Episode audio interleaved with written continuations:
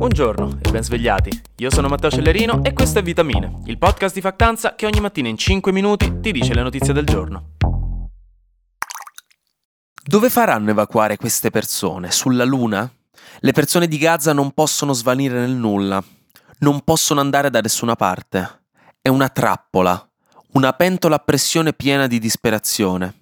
Questo è come i giornali, politici e membri di organizzazioni internazionali stanno definendo la situazione a Rafah, nella striscia di Gaza, in quella che potrebbe diventare una tomba assolutamente senza uscita per 1,4 milioni di palestinesi. Dopo mesi di attacchi sui civili, di distruzione, di abusi di potere nei confronti dei milioni di civili nella striscia di Gaza da parte di Israele, una quantità indescrivibile di palestinesi senza più una casa si è spostata nell'ultimo posto sicuro rimasto in piedi, cioè Rafah, che è una città al confine con l'Egitto, nell'estremo sud-ovest della striscia di Gaza. Questa è rimasta l'ultima città sicura in cui l'esercito israeliano stesso aveva costretto 1,4 milioni di persone a rifugiarsi, man mano che il suo assedio aereo e poi via terra spazzava via una per una tutte le città della striscia, a partire da nord. 1,4 milioni di civili bloccati completamente e senza via di fuga, visto che in Egitto non possono andarci, il confine è chiuso. A est hanno Israele, a nord il mare, a nord-est le zone assediate dall'esercito israeliano, quindi 1,4 milioni di persone sono costrette da mesi a sopravvivere in una città che fino a poco fa ospitava 275.000 persone, quasi un sesto, in 68 km quadrati. Oggi persino le dune del deserto sono piene di tendopoli in cui le persone cercano di non morire di sete, di fame, di malattie. 22.000 persone per chilometro quadrato, con famiglie da 30 persone costrette a condividere un singolo appartamento quando lo trovano. Ora Israele ha annunciato che sta preparando un'operazione militare un assedio proprio a Rafah, una città in cui aveva costretto più di un milione di persone a fuggire e ammassarsi come chicchi di mais in un silo. Un ennesimo assedio per trovare e sconfiggere due battaglioni di Hamas che secondo Israele si nascondono lì. E questo annuncio ha sconvolto la comunità internazionale, per cui da molte parti si sono levati appelli a smettere questa assurdità, perché se l'esercito assedia Rafah, quelle persone non hanno letteralmente dove altro andare sono destinate alla morte.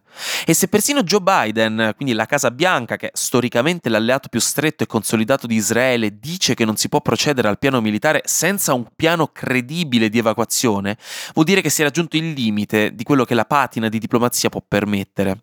Per ora Netanyahu sembra rimanere convinto del piano, lo ha annunciato, ha detto che ci sarà e ha dichiarato che stanno preparando un piano per l'evacuazione. Il problema è che gli esperti sono molto scettici su come intende portare avanti un'evacuazione così massiccia non si sa verso dove. Quindi finché non si vedranno i dettagli di quel piano, il rischio di una catastrofe umanitaria è altissimo, con le vittime palestinesi dall'inizio dell'attacco che tra l'altro hanno superato i 28.000. E Joseph Borrell, l'altro rappresentante per gli affari esteri dell'Unione Europea, ha detto che praticamente Netanyahu non ascolta più nessuno a livello internazionale nei suoi piani politici e militari. Una situazione drammatica, per cui ho anche paura a dire staremo a vedere. Flash News. Inoltre, come se non bastasse, Israele ha negato il visto per entrare nei suoi territori a Francesca Albanese, che è la relatrice dell'ONU sulla situazione dei diritti umani nei territori palestinesi occupati, e lo ha fatto per un suo tweet in cui dichiarava che l'attacco di Hamas del 7 ottobre non è avvenuto per antisemitismo, ma per respingere l'oppressione di Israele. Quindi ora il suo lavoro nel controllare e riportare all'ONU la situazione in Palestina, nello specifico in Cisgiordania, sarà molto più complesso. In Inghilterra e Galles è stato condannato il primo uomo per il nuovo reato di cyberflashing, ovvero inviare senza consenso fotosessuali, tra l'altro in questo caso a una ragazzina di 15 anni. Questo nuovo reato è stato introdotto con l'Online Safety Act, una prima volta molto importante, anche se uno spererebbe di non doverci mai ricorrere a questa legge. In Francia un gruppo di esperti di cybersicurezza ha identificato un network russo di disinformazione operante in Europa occidentale che fa propaganda pro-Putin e anti-Ucraina e che potrà rappresentare un grave rischio per la democrazia, specialmente in quest'anno di elezioni molto importanti. Infine, in Italia sono usciti i dati delle iscrizioni alle scuole superiori e il 55% dei nuovi studenti si è iscritto in un liceo, prevalentemente lo scientifico, mentre per il neonato liceo del Made in Italy voluto dal governo ci sono state solamente 375 iscrizioni su tutto il territorio nazionale. Arriva una notizia interessante anche da Ultima Generazione, che è il famoso gruppo di attivismo climatico che in questi ultimi tempi si è reso particolarmente noto per le sue proteste molto mediatiche per aumentare la consapevolezza sul clima. Sono quelli che hanno buttato vernice arancione un po' qua e là su statue ed edifici pubblici e che hanno bloccato per diverse volte il grande raccordo anulare a Roma, rischiando il linciaggio da parte di Mauro il raschiatore di Castelvetrano ogni volta che ci provavano. Quello che chiedono questi attivisti è un aumento della consapevolezza e soprattutto delle azioni più dirette da parte del governo, sia in termini di produzione di energia sostenibile che di preparazione per i danni catastrofici che arriveranno nei prossimi decenni. La loro strategia è chiaramente molto contestata, non stanno simpaticissimi a tutti, molte persone vedono solo dei vandali che gli hanno fatto fare tardi al lavoro quel martedì mattina, posto che non sono dei semplici vandali, questo è chiaro, non lo fanno per divertimento ma per ricordarci di un problema molto serio, e posto che si possono possono condividere o meno le loro modalità, hanno comunque deciso di rallentare un attimo e di cambiare approccio, sia perché con le nuove misure prese dal governo è diventato più difficile fare disobbedienza civile non violenta, che è come si chiama il loro modus operandi, e anche perché hanno da tempo problemi economici per tutte le cause giudiziarie in cui si trovano insomma non è facile cercare di salvare il pianeta. Quindi in un certo senso l'orientamento repressivo portato avanti dal governo, come l'ha chiamato il Post stamattina, orientamento repressivo che tra l'altro non si è assolutamente visto nei confronti degli agricoltori, in quello che è un lampante utilizzo di due pesi e due misure, dicevo ha limitato le loro operazioni, questo orientamento repressivo e quindi adesso le loro azioni si concentreranno, dopo aver fatto abbastanza rumore mediatico, su proteste autorizzate,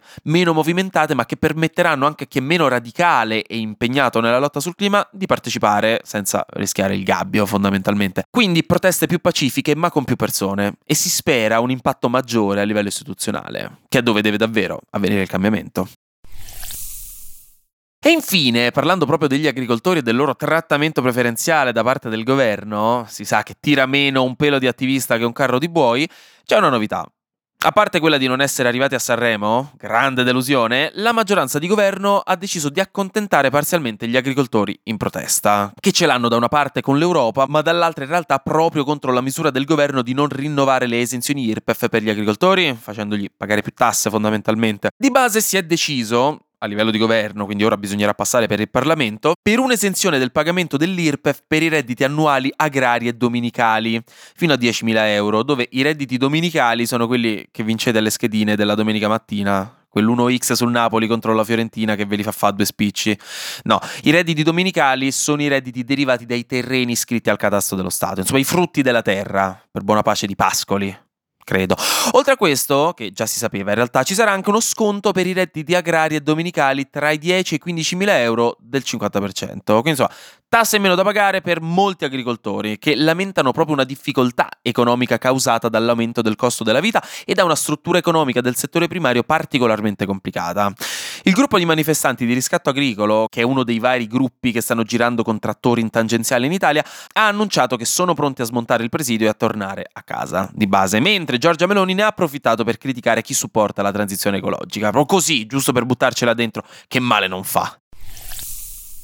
Oggi, tra l'altro, verso le 12 esce la dodicesima puntata di Squattrinati. Questa volta puntata sulle truffe online, su come proteggersi e cosa fare nel caso in cui uno venga truffato con la carta, con la banca, eccetera, eccetera. Puntata molto interessante, ve la consiglio molto. Se volete andare a dare un occhio, vi lascio il link in caption per Squattrinati, che è il nostro podcast di educazione finanziaria. E per il resto, anche oggi, grazie per aver ascoltato. Vitamine. Noi ci sentiamo domani, perché sarà successo di sicuro qualcosa di nuovo e io avrò ancora qualcos'altro da dirvi. Buona giornata e buon martedì.